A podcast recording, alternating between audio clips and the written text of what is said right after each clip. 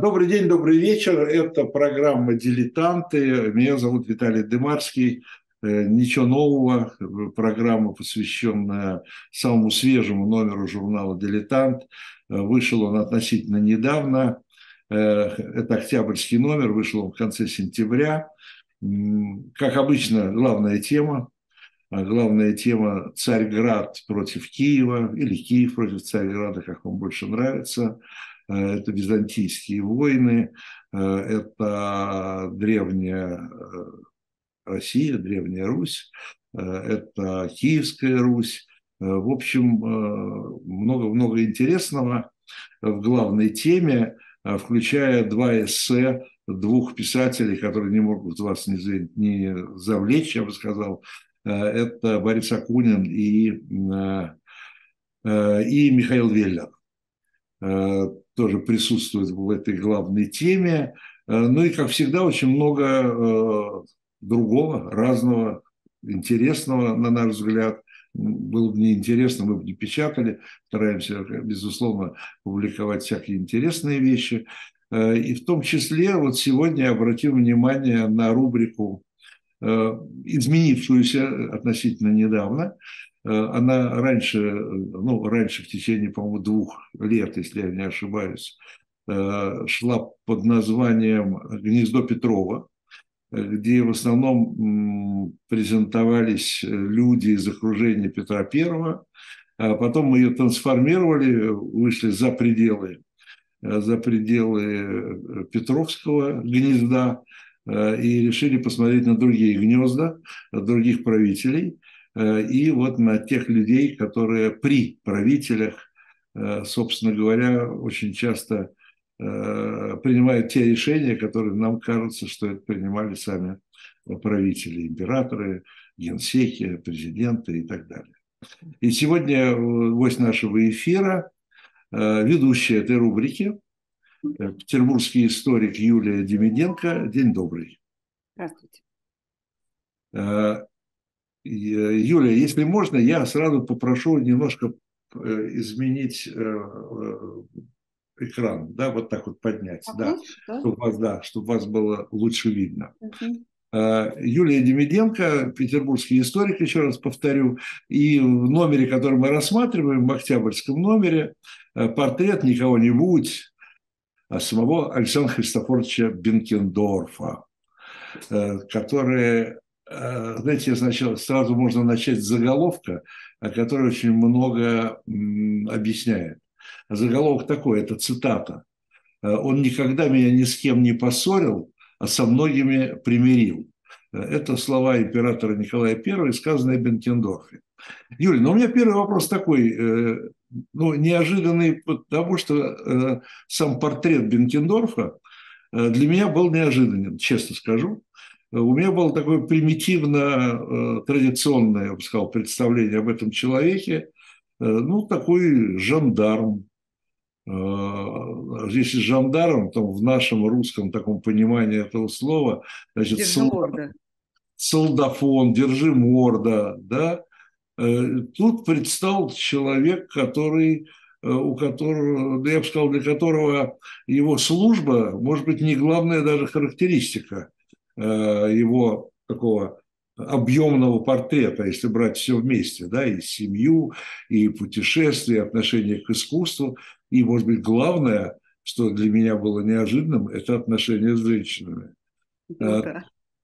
Так вот, э, так что ж такое был Александр Карл Вильгельм Кристоф Бенкендорф, он же Александр Христофорович.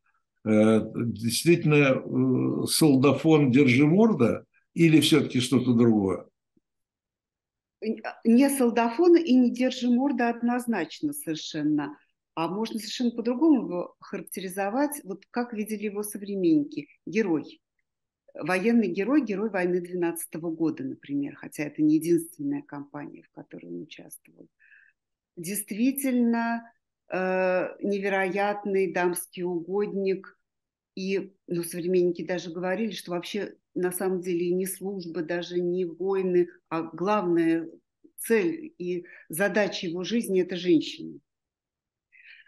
А, осторожный человек на самом деле, невероятно работоспособный человек, человек, который вообще никто не понимал, когда он успевает делать все, что он делал, а к тому же, когда уже его не стало, обнаружилось, что он еще всю жизнь вел дневник, а потом на основании этого дневника э, сделал такие записки, это было целых 35 тетрадей убористым почерком, э, интереснейшие. Они были изданы только в 2012 году, между прочим. Они вы, если на русском языке вышли, да? Вышли на русском языке, да. Я не в России. Издала, и вот там как раз раскрывается совершенно какой-то невероятный человек. В молодости, авантюрист, э, такой вот прям совсем в юные годы шалопай, как я уже сказала, невероятный вертопрах и ну, можем даже грубо сказать по-современному бабник, но не бабник, бабник, конечно, он просто настолько очаровывался любой женщиной, которая встречалась на его пути, и он каким-то таким, знаете, подкупающий честностью об этом пишет, что ему, в общем-то, было все равно. Он просто испытывал восторг перед женщинами. Замужние, незамужние, э, старшие его, моложе его, знатные или совсем какие-нибудь простые барышни, э, они неизбежно вызывали у него э, просто какие-то кучу каких-то чувств, эмоций, фейерверк прямо. И он не мог никак удержаться от очередного какого-нибудь романа. Это не, независимо и невзирая на наличие семьи. А, нет, одно другому не мешало. Правда, когда уже э, больной, на самом деле, Бенкендорф, а он, конечно, вот этой своей жизнью невероятно интенсивный в действительности. Он здоровье себе подорвал. Э, и вот он уехал на лечение из России, и когда он возвращается уже обратно, он умирает прямо по дороге. Красивая, вообще-то говоря, смерть для государственного чиновника. Да? Он умирает по дороге на родину, на, на судне. Э, и вот вроде бы последние его слова были, он просит прощения у своей жены за вот такое вот свое поведение, которое доставляло ей немало огорчений. Но он как бы в нем не раскаивается, он просто очень сожалеет, что все это было для нее так тяжело. Дети? Дети, да, было две приемные дочери и три собственные. Они составили э, хорошие партии. Ну, мы знаем, например, вот э, Марию Александровну Волконскую, э, которая дочь Бенкендорфа, которая вышла замуж за дипломата Григория Волконского. А знаем мы их потому, что, собственно, именно Марии Волконской досталось по наследству вот это вот знаменитое имение Фаль, которое, наверное, тоже было такой настоящей страстью Бенкендорф. Он э, довольно поздно, только в 1937 году, он приобрел это имение, долго выбирал и э, устроил там, ну вот это было, была такая эпоха, он устроил там такое вот романтическое пристанище для себя и для своей семьи. Невероятно его любил, очень много сил тратил на его обустройство. А, ну, можем мы даже сказать, что ведь и карьера знаменитого такого столичного архитектора, как Андрей Штакеншнейдер, вот она началась во многом как раз с этой э, постройки для Бенкендорфа. А, это, но имение он себе строит э, или устраивает скорее в Эстонии. Ну, это была на тот момент Российская это, империя. Понятно, сейчас была Российская империя. Конечно. Да, да, да. А, э, он там же похоронен, если я не ошибаюсь, да? там же похоронен, и он э, ну, вот это рыцарские времена, он не случайно покупает эту землю, там когда-то существовал какой-то действительно крепость или замок э, значит, какого-то рыцарского ордена, да, и для него это важно, это вот как раз зарождение неоготики, это вот романтическая эпоха, да, и он даже э, называет эту, это свое имение крепость. И Штакеншнейдер немножечко, чуть-чуть так вот стилизует это все под такую вот э, романтическую крепость. А, а, кстати говоря, это имение сохранилось? Да, да, да, там Дом. Э, оно некоторое время пребывало в каком-то небрежении, но э, потом его восстановили, и сейчас, насколько я знаю, это такой туристически привлекательный объект. Но его показывают как э, как пример неоготического стиля или как, ну, там не так много. Или как жилище Бентендорфа? Нет, конечно, это интересно, как жилище Бенкендорфа, это интересно, как такая большая, хорошая, красивая дворянская усадьба со всеми службами там и романтическим парком э, и со всякими прочими вещами.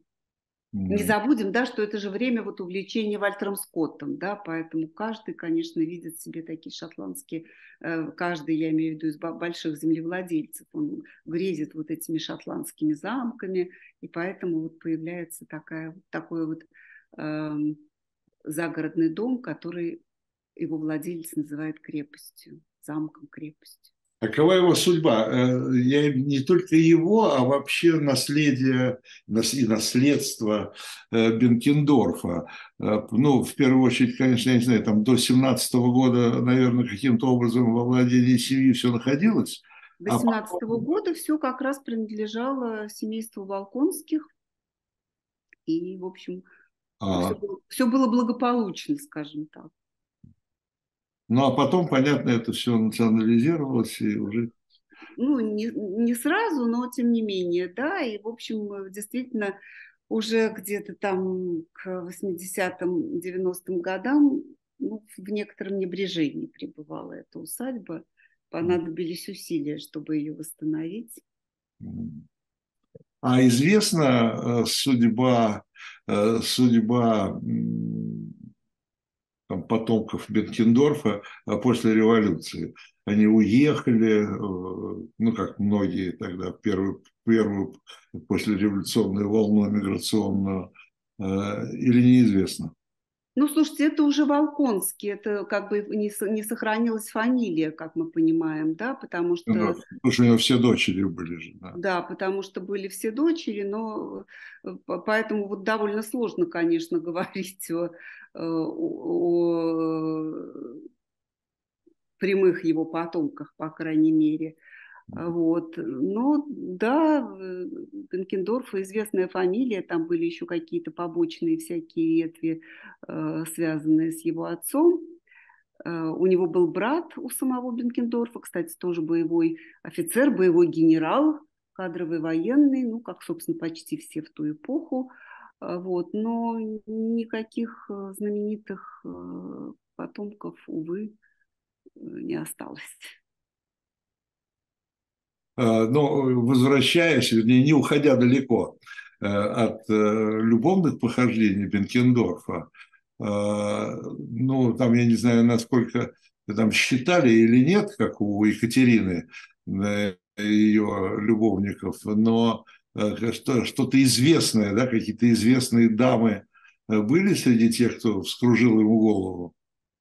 Ну, тут еще вопрос, кто кому вскружил, потому что вот удивительно, что несмотря на свою, в общем-то, ну, будем честны, довольно невзрачную внешность, он умел как-то внушать женщинам любовь тоже, и он подробнейшим образом перечисляет даже все имена в своих записках. Ну, к его чести он совершенно не предполагал их публикации. Да?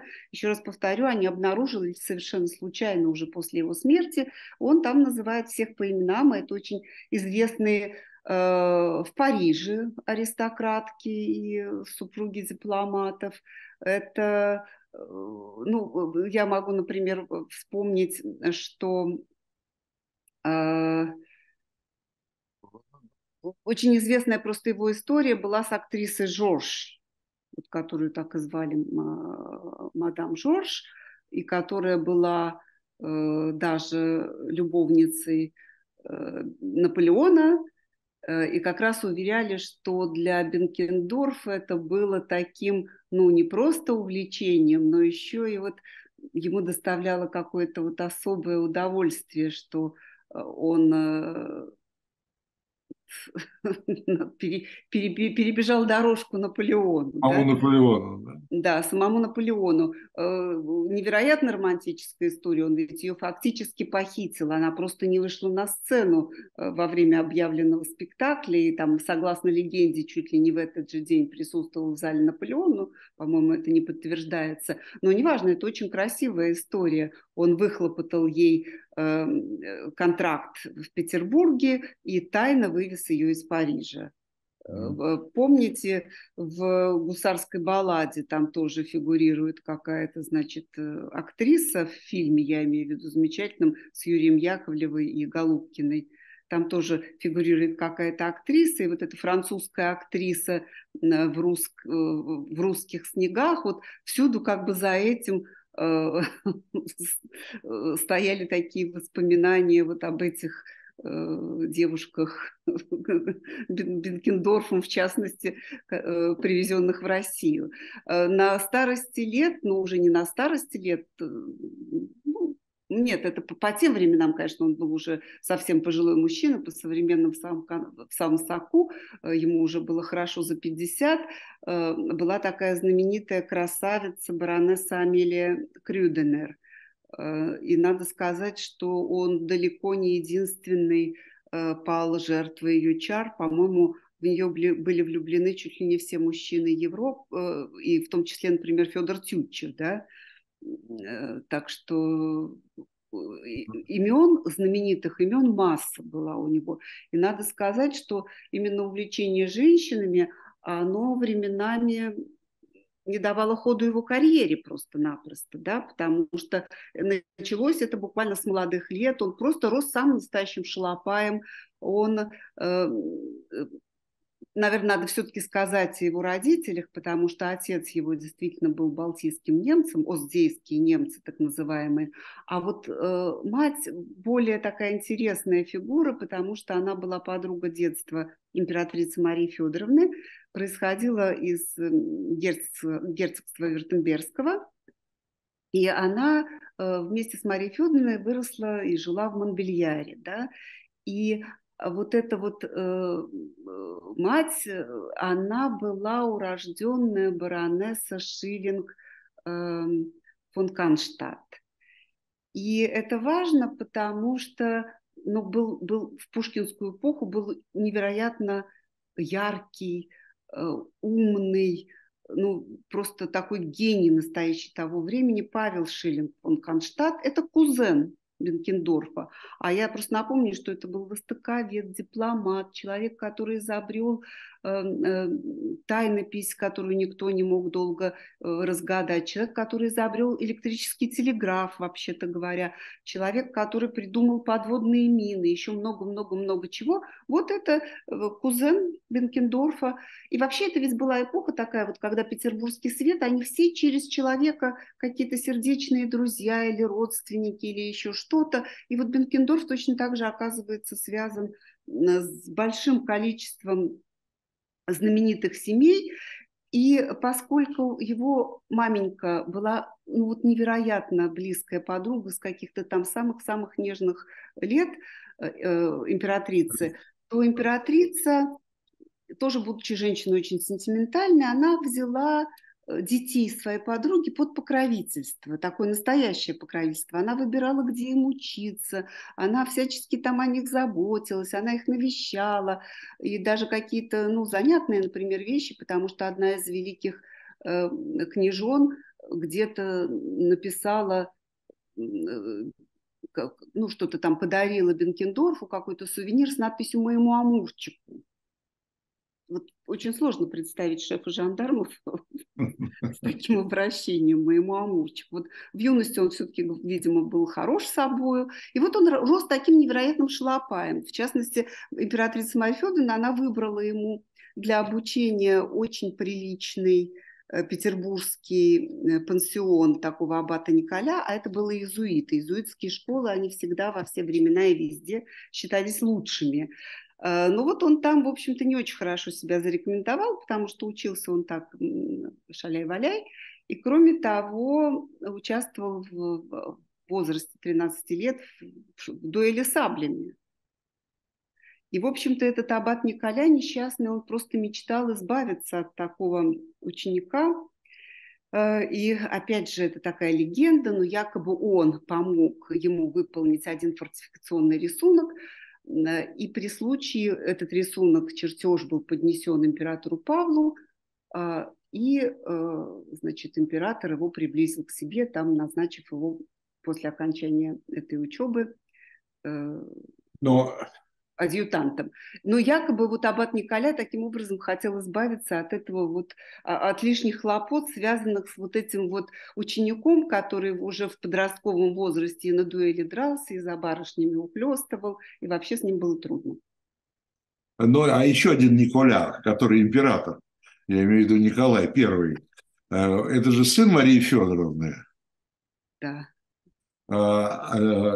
А, я имею в виду подруги э, мамы... Э, мамы нашего героя, да. Нашего героя. Э, так вот, дети между собой когда познакомились, и каким образом они вступили в какой-то союз, не союз, партнерство? Нет, ну, я, я уже говорила, что вот с молодых лет Бенкендорф начинает придворную карьеру, да, он приближен Э, к императору Павлу, и, соответственно, он вращается в придворном кругу, э, в семейном кругу, в том числе императора, так что он, в общем-то, э, с молодых лет знает и Николая, и Александра, и он как раз, что странно, что он, в общем-то, очень с большим сочувствием относился к вот этому вот Э, перевороту 1801 года, но фактически к убийству императора, да, несмотря на вот эти вот дружеские связи родителей невероятно прочные, вот, и он э, начинает, и надо сказать, что Александр-то тоже на него возлагал довольно большие надежды, с одной стороны, а с другой стороны, тоже его вот такой по молодости лет безалаберный образ жизни, он внушал всем опасения, и его отправляют довольно быстро Э, ну, мне тоже кажется, чтобы проветрился, и чтобы вот эту энергию молодую как-то поизрасходовал, и чтобы не так близко был ко двору со своими вот этими причудами и романами, его отправляют в очень большую э, экспедицию, э, экспедицию, которую возглавлял шведский генерал Гюран или Георг, по-русски его называли Егором, Шпренгтпортен или Спренгтпортен – тоже вообще удивительный совершенно персонаж, потому что его отец был в числе пленных, захваченных Петром I во время Северной войны. Долгие годы находился в плену. Потом этот э, Спренгпорта сын все-таки отправился в Швецию и там сделал довольно тоже хорошую карьеру. У него все время были какие-то завиральные планы. Он был неплохой, видимо, генерал, но довольно строптивый. Э, и гонористый такой. Э, и в итоге он поступил на русскую службу, порвав со Швецией, а на самом деле он вырос в Финляндии. И он э, вот на самом деле был очень близок, конечно, по темпераменту, видимо, Бенкендорфу, потому что он был страшный картежник и бабник тоже. Так что если Александр I и Мария Федоровна думали как-то немножко обра... ну, как бы приструнить Бенкендорфа, отдав его под начало вот этого вот генерала, то скорее получилось наоборот, потому что тот ему показывал дурные довольно примеры. А экспедиция была потрясающая, потому что они должны были объехать в сущности всю Россию, да, и действительно они побывали, э, ну, там она, правда, временами расходилась на несколько частей, чтобы ускорить выполнение разных заданий, но они побывали и на берегах Ледовитого океана, и на границе с Китаем в Кяхте, и на берегах Байкала, и на Кавказе, и в Крыму. Я уже не говорю про центральную Россию и Поволжье. А, фактически везде и даже на островах э, в Ионическом море, так называемый архипелаг, да, которые в это время находятся под протекторатом России, но тоже, в общем, как бы считаются российской территорией. Вот огромная экспедиция, и там было всего ничего э, народу. Еще в нее входил, кстати, известный художник, такой замечательный Емельян Корнеев, который делает массу совершенно рисунков, в частности, народов России. Потом эти рисунки в 1812 году будут изданы в Париже. А, так вот, э, вот такое путешествие совершает совсем еще молодой э, Бенкендорф. Э, и это невероятно хороший опыт. И тоже мы знаем, он описывает его, кстати, в своих записках, вот этих вот своих мемуарах, и тоже помимо того, что он там раскрывается совершенно неожиданной стороны. Да, он выполняет там какие-то обязанности. Он невероятно интересуется историей культурой. Вот это просто удивительно. Любое место, в которое он там попадает, он все время пытается там посмотреть все, что только можно, расспросить, выяснить. Он просит специально куда-то его отвезти. Ну и, конечно, в том числе вот у него в каждом месте э, случается роман. Вот. И, собственно, это тоже послужило такой э, причиной того, что он немножко раньше срока закончил э, свое пребывание в рядах э, вот этой вот экспедиции, был выслан в Петербург.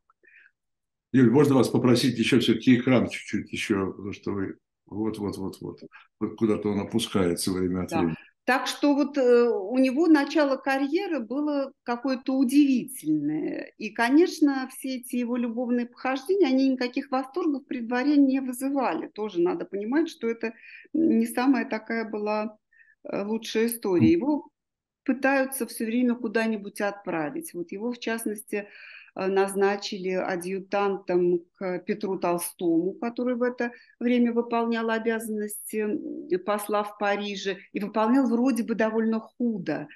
Вот, его назначили секретарем, но он даже, он сам в этом признавался откровенно совершенно, что он забросил все дела, что он, попав в Париж, он просто потерял голову, Э, но не только вот от возможностей там связанных с театрами, библиотеками, музеями и философами, а, учеными французскими, а от женщин.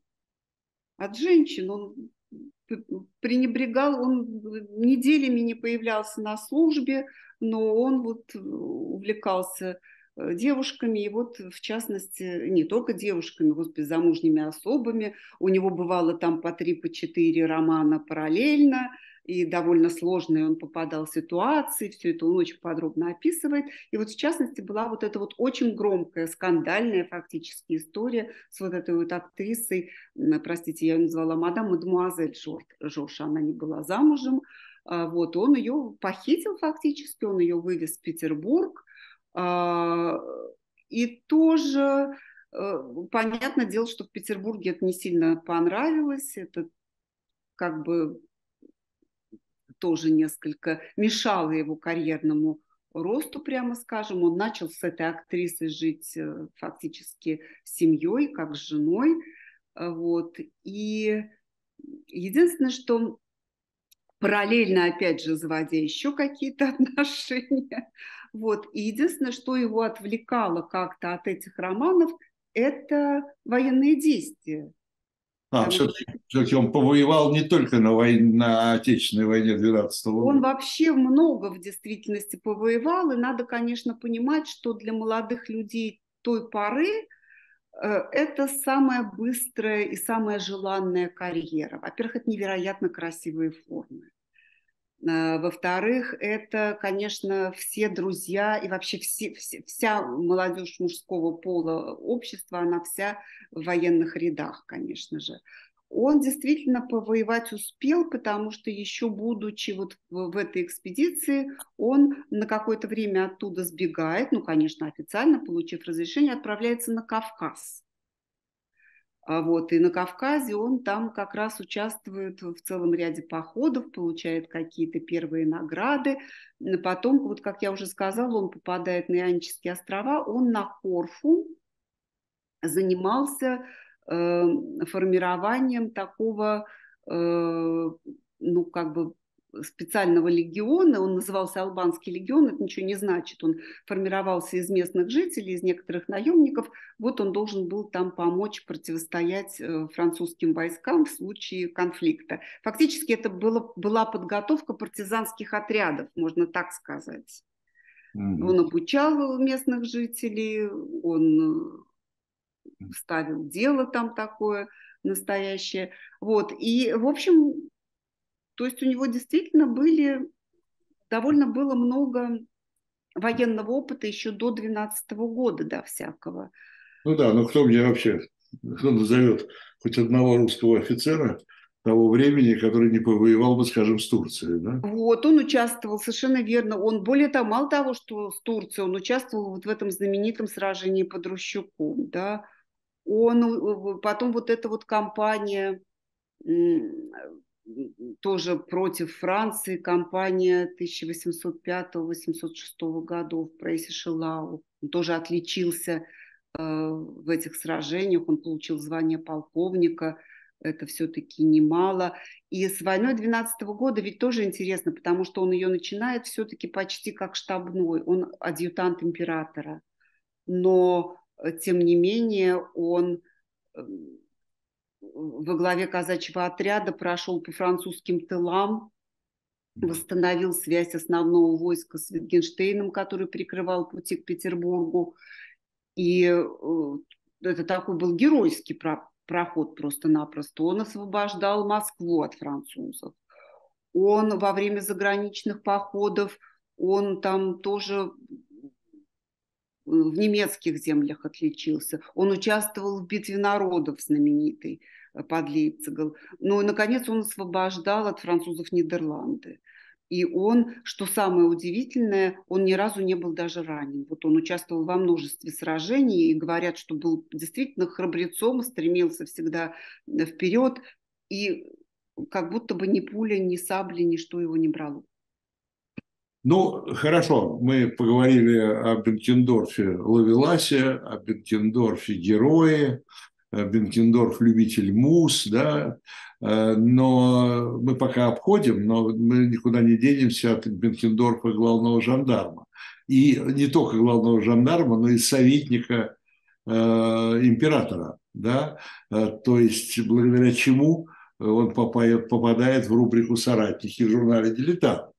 Э, так вот, э, все-таки, когда началась вот эта карьера, э, карьера личного такого личного советника правителя, с, с Сенатской площади, с декабря. Сенатской площади, Сенатской площади, где Бенкендорф тоже повел себя как герой, я напомню, да, потому что ну, он и Милорадович, да, которые, в общем, вышли вот на Сенатскую площадь во главе войск, не страшась пуль, э, хотя ситуация, как мы понимаем, все-таки была такая очень и очень рискованная.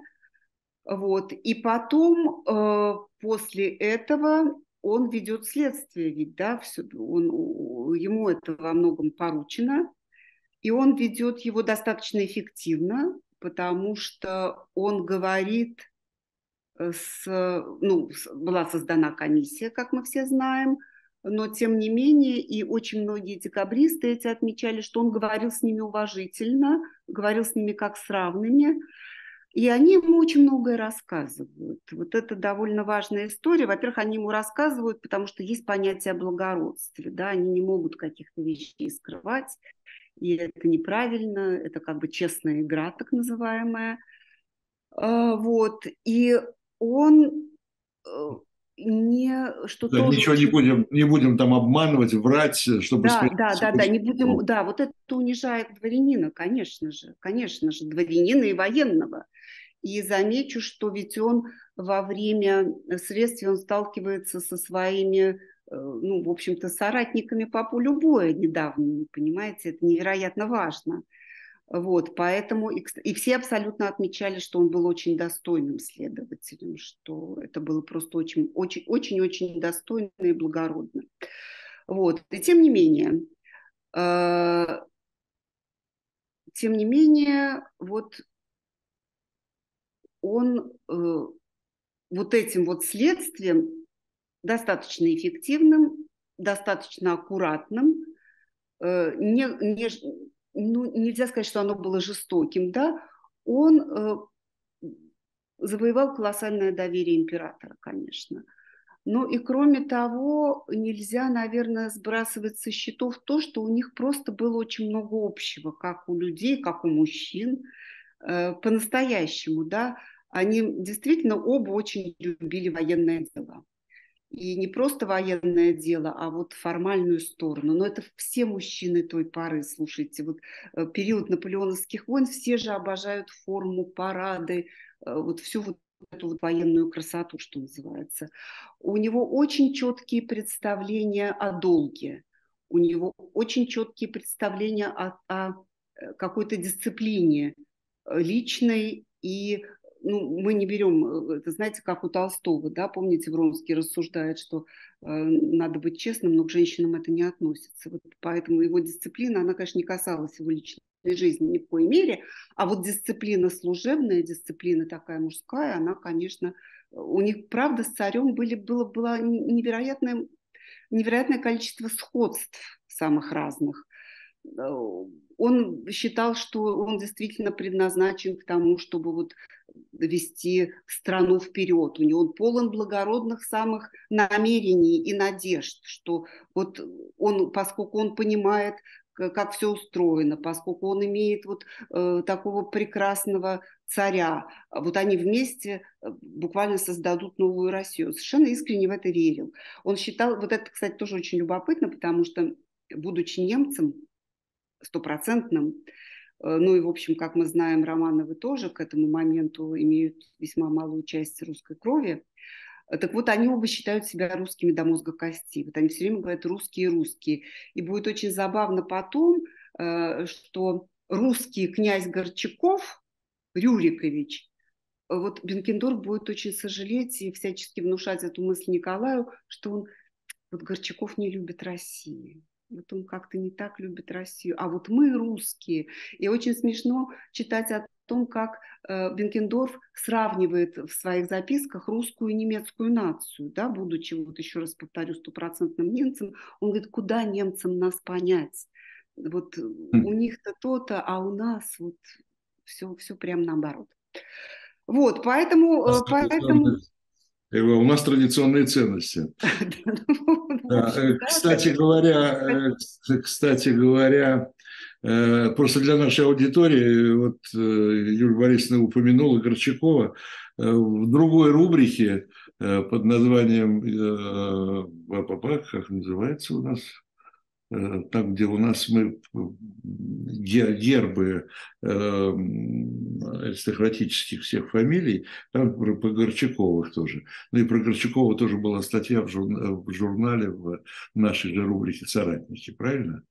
Ну, так что, просто упомянули Горчакова, э, чтобы наши, наши, наши читатели, будущие, я надеюсь, наши слушатели знали, что можно о многом прочитать даже в одном номере. Э, понятно. Э, ну, конечно, мы подходим постепенно к третьему отделению. Ну главному, главному продукту жизнедеятельности э, Сан Христофоровича Беттендорфа. Надо сказать, что ведь он это что же, это что же последствия 25 года, декабря? Это последствия декабря 25 года. Надо, но... надо бороться, надо бороться со всякими, со всякими, со всякими инакомыслием. Эм, мысль была гораздо интереснее, гораздо богаче, не так примитивно, да. Вообще надо все-таки заметить, что несмотря на то, что Бенкендорфа считают именно основателем, идеологом главным создания третьего отделения, это в действительности была все-таки идея императора – и это формулировалось как высшая полиция. Высшая полиция как такой, знаете, надзорный орган за всем, да, вот за порядком в стране. Не, не, не, не шпионская такая деятельность, знаете, как вот это будут какие-то жандармы уже в конце XIX века, а именно э, такой общий надзор за порядком, следить за настроениями. И не то, что там сразу же там всех, знаете, высказавших какие-то идеи сажать в тюрьму или там еще что-то, а наоборот, э, помогать исправиться, помогать чиновникам как-то вести себя правильно, корректировать общий, общий э, путь развития страны в том числе, да, вот ловить настроение в обществе, вот какая была идея. И еще вот действительно была довольно серьезная мысль о том, что нужно контролировать чиновничество на местах, чтобы оно не злоупотребляло властью. И есть такая апокрифическая, конечно, история про, ее повторяют абсолютно э, все, э, кто пишет о Бенкендорфе, это про э, будто бы вот когда царь назначает Бенкендорфа на этот пост, он ему дарит платок, чтобы утирать слезы обездоленных. Но да, на да. самом деле, на самом деле, э, действительно, идеи, еще раз повторяю, идеи создания третьего отделения, они были невероятно благородны. И э, известно, что вот Фадей Булгарин, уж казалось бы тоже, да, э, он когда э, получил в руки э, вот эту вот инструкцию, вот этот вот план создания э, третьего отделения, инструкцию жандармов, он ее назвал, что это устав, это прямо устав Союза благоденствия. Понимаете, то есть это как бы ничем не отличалось от вот самых смелых идей реформаторов. Mm-hmm. Вот, поэтому, поэтому, конечно, идея была сложнее, и оно должно, э, это ведомство должно было рассматривать все жалобы, да, оно должно было очень оперативно э, включаться в решение самых разных э, проблем, и именно поэтому оно получало вот полномочия большие, да, оно должно было действовать без оглядки на звания, чины, оно, оно могло корректировать как бы деятельность самых разных служб, самых разных видов деятельности в, в империи.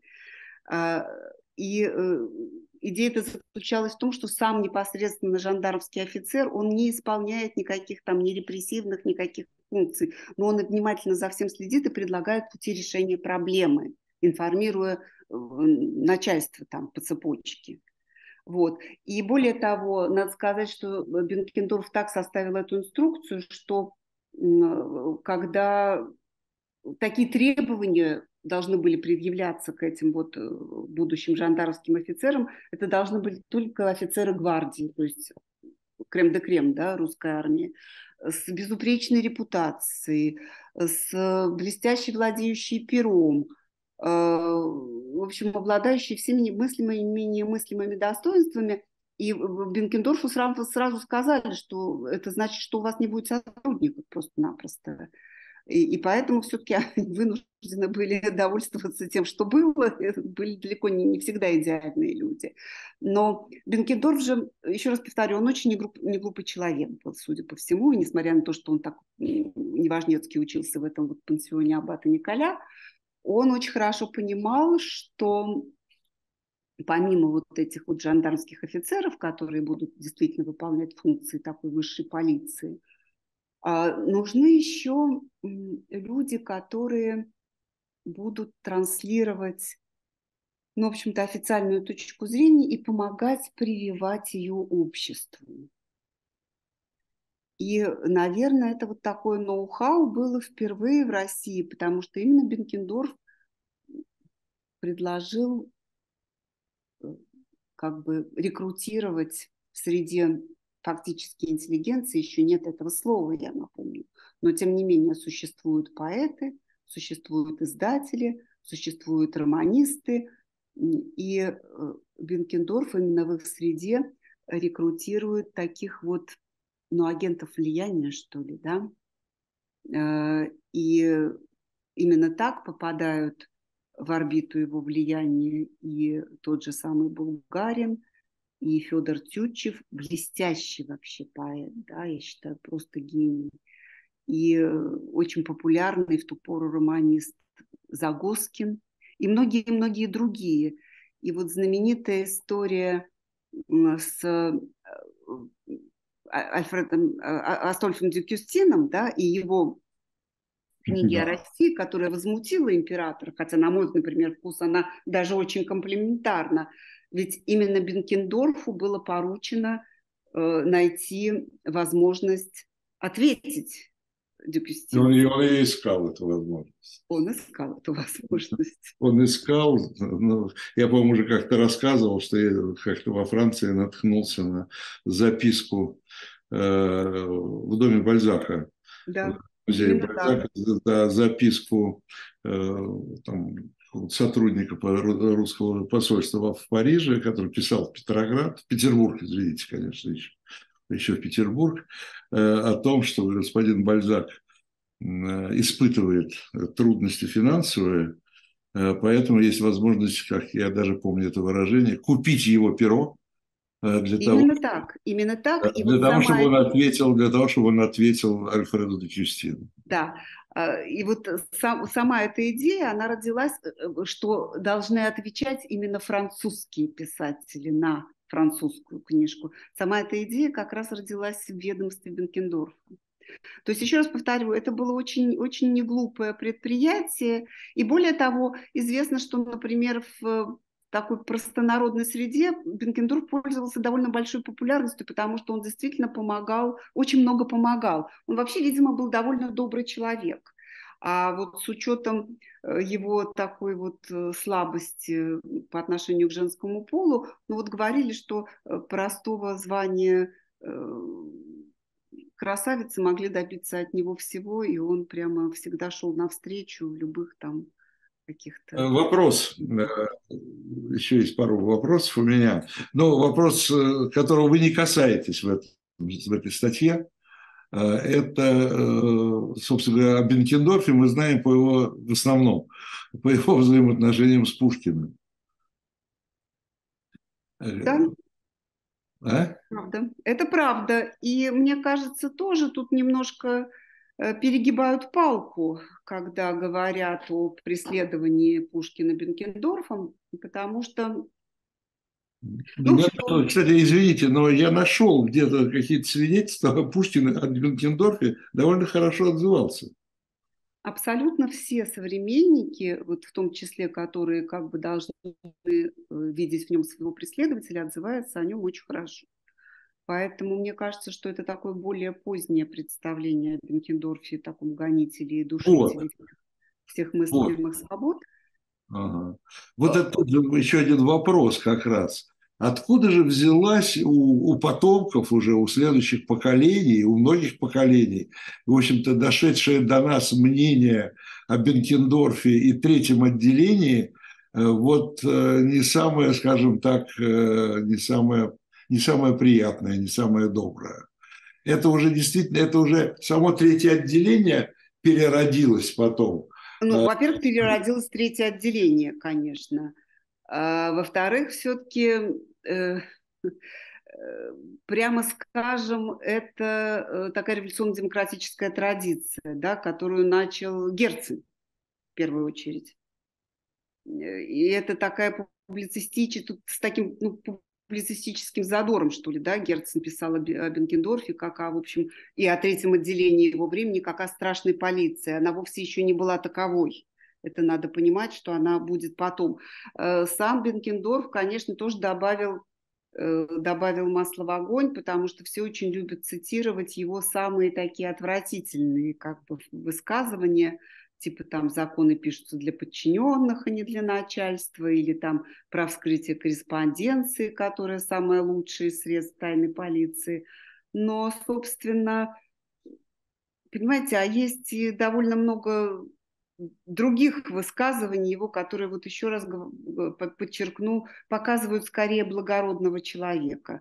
А, Пушкин, там даже не было открытого конфликта, как, например, был у Пушки, возникал у Пушкина сплошь и рядом э, с другими членами какого-то светского петербургского общества, да, э, Бенкендорф даже, по-моему, вот судя по их переписке, Бенкендорф даже, по-моему, тяготился иногда вот этой вот необходимостью э, вести все контакты царя с Пушкиным, да, как бы, мне кажется, что он пытался иногда просто-напросто избежать этого. Он так формально все время напоминал о том, что там кто кому чего должен, но, в общем-то, явно он не Э, при этом он выполнял все пушкинские просьбы, да, э, касающихся там и издания его книг и, и, и, и прочего. Э, так что мне кажется, что потомки все-таки были очень несправедливы Бенкендорфу, который, конечно, не был ангелом, но, еще раз повторю, он был добрым малым, как о нем говорили все. Но не, не перегибаем ли мы сегодня уже палку в другую сторону, Э, пытаясь вот представить Бенкендорфа таким вот добрым малым, как вы сказали, э, поскольку все-таки не будем забывать э, то время, да, не будем забывать, кем был для России Николай I и время Николая I. И не будем забывать, что Бенкенор, будучи ближайшим его соратником, сотрудником, советником, безусловно, свою долю ответственности за то время несет. Ну, слушайте, время было разное. Давайте, да, все-таки, если как-то мы говорим объемно, то мы понимаем, что была масса положительного и масса отрицательного. Э, мазать все сусальным золотом или черной краской не стоит. И надо все-таки четко понимать, что во все времена э, есть все краски. Э, и в случае с царствованием Николая Павловича тоже – да, конечно, Николай Павлович тоже вошел в историю как гонитель свобод и там, не знаю, палач декабристов. С другой стороны, я не знаю ни одного... Палкин, да. Палкин, да. Э, но довольно много хорошего тоже было сделано. Николай Павлович очень-очень уважал технический прогресс. Николай Павлович заводит вот эти вот железные дороги в России, между прочим, которым очень многие сопротивляются. Э, Николай Павлович э, дает свободу бизнесу довольно большому. Николай Павлович вводит целый ряд всяких новаций, там страховое общество и так далее, и так далее. Вот. Э, Николай Павлович очень следит, между прочим, за застройкой Петербурга и грамотно следит, я бы так сказала, утверждая все-таки проекты, кстати, резолюции его довольно Э, разумные. Вот, поэтому э, я бы, ну, мне кажется, что все-таки Николай Павлович немножко больше, чем просто Палкин и чем вот душитель свобод. Ну да, но Николай Павлович это ведь э, и,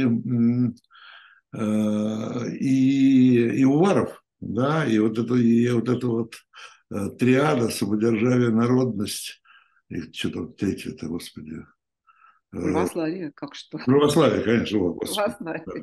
Ну да, триада, задуманная как ответ французской триаде. Ну да, и, и показывающая как бы ну, идеологию, что ли, режима. Да? Идеология режима, и режим, в общем-то, рухнул в конечном итоге, не в последнюю очередь из-за своей вот этой идеологической составляющей, ну и из-за поражения, конечно, в Крымской войне. Да, да, и ну, в общем-то, еще раз повторяю, мне кажется, что все-таки просто фигуры все более сложные, они неоднозначные. Вот с этим я никого, никого не оправдываю, но я просто говорю о том, что, что ну, мир вообще не черно-белый. Ну, вот с этим бы я, наверное, согласился. Просто э, это тоже обращение к нашей аудитории, к нашим читателям. Что, собственно, то, что мы пытаемся сделать в журнале, это показать не такую, не рутинную, не такую, не, не заезженную уже картинку, да, много раз показанную, э, и там, и, и, и испещренную вообще разного рода мнениями, а, а все-таки хотим показать ну, такой объемный, что ли, портрет э, и, и самого Бенкендорфа в данном случае, да и Николая, и времени Николая. Как сказала Юлия Борисовна, действительно было много всего разного, и хорошего, и плохого. И вот не, не надо в истории ничего абсолютизировать. Не бывает, не бывает э, идеального, и не бывает совсем э, всего, уж прямо совсем фу, всегда есть что-то, что-то, э, что можно сказать положительное, а всегда есть, э, безусловно, то, что надо покритиковать. Критиковать тоже не надо бояться. Ну, я просто напомню, что Бенкендорф был э, противником крепостного права, например, да? Ну, не Очень... только он, надо сказать. Там еще да, начиная, и не только он. И не только начиная с Екатерины. Там, да, да. Просто они не могли решиться никак только Александр II решился на это. Может быть, может быть, действительно, если, так сказать, изучать объективно э, и внимательно, может быть, действительно, э, они были правы в том смысле, что это не было готово общество еще к отмене. И не было, должны быть определенные условия, э, потому что если, если даже в 21 веке звучали голоса от выдающихся наших юристов выдающиеся в кавычках, где приходится ставить, которые говорили, что вообще в, в крепостном праве ничего плохого-то не было, может быть, стоит его восстановить. То что говорить тогда, да? Тогда уж таких настроений было куда больше. Ну хорошо, читайте журнал «Дилетант». Еще раз напоминаю, главная тема Киев против Царьграда, Киев против Византии, с материалами, в том числе Акунина и Веллера. Читайте другие рубрики, любопытные, на мой взгляд. Вот, в частности, рубрика «Соратники», где портрет Александра Христофоровича Бенкендорфа. Я благодарю Юлию Борисовну э, Демиденко, петербургского историка, за участие в нашей программе. И вас, уважаемые зрители, слушатели, тоже спасибо за участие. Зовут Виталий Демарский, и до встречи. Всего доброго. Всего доброго.